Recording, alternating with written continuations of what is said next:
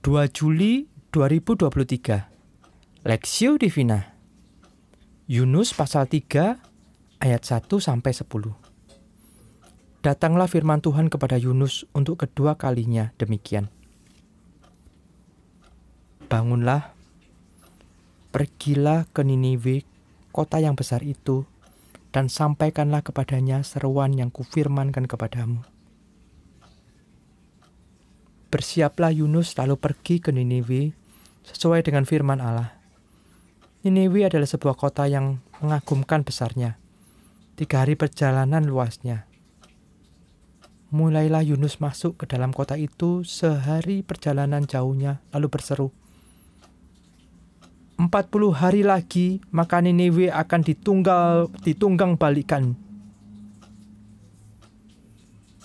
Orang Niniwe percaya kepada Allah Lalu mereka mengumum, mengumumkan puasa dan mereka baik orang dewasa maupun anak-anak mengenakan kain kapung.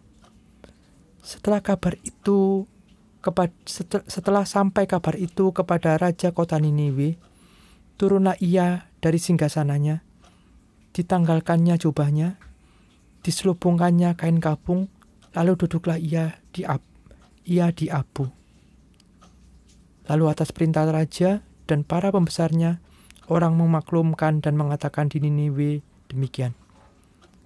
Manusia dan ternak, lembu sapi dan kambing domba tidak boleh makan apa-apa.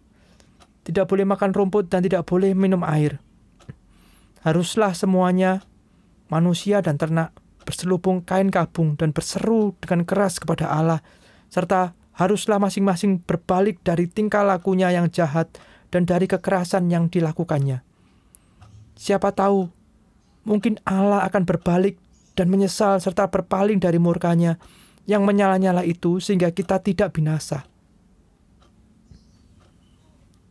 Ketika Allah melihat perbuatan mereka itu, yakni bagaimana mereka berbalik dari tingkah lakunya yang jahat, maka menyesalah Allah karena malapetaka yang telah dirancangkannya terhadap mereka dan ia pun tidak jadi melakukannya.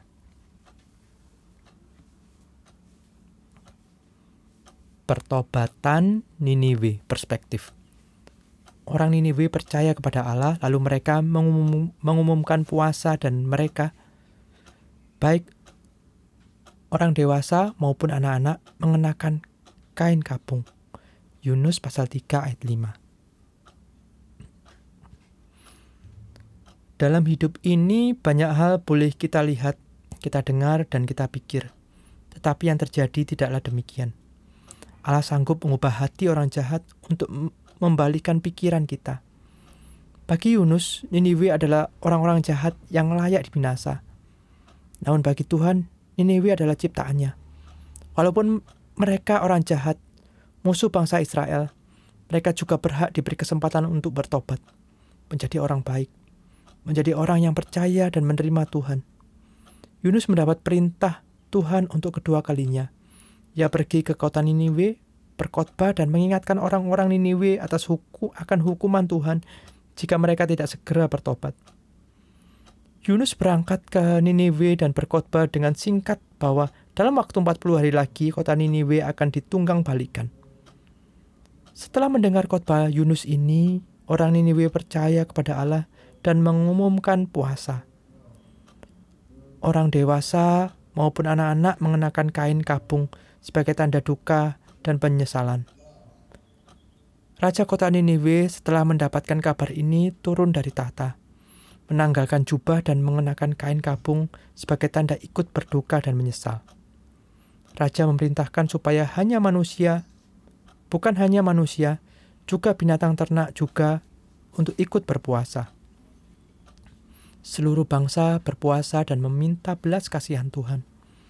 Satu pertobatan secara nasional. Beberapa pelajaran penting yang dapat kita pelajari.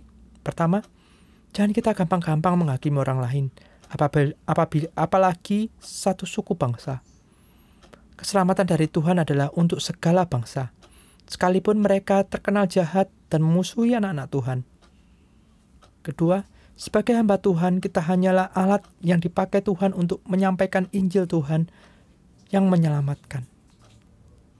Yang mempertobatkan manusia adalah Allah sendiri, bukan diri kita. Oleh karena itu, apabila ada orang yang apabila ada orang bisa bertobat dan diselamatkan karena pelayanan kita, maka jangan sombong. Kita hanyalah alat Tuhan. Sebaliknya, jika kita sudah habis-habisan melayani seseorang, tetapi orang itu tetap tidak mau bertobat. Janganlah kecewa dan putus asa, karena pertobatan adalah karya Allah. Studi pribadi, apakah kita sedang mendoakan seseorang untuk menerima Tuhan Yesus? Tetaplah setia, jangan kecewa, karena kita hanyalah alat pertobatan itu karya Allah.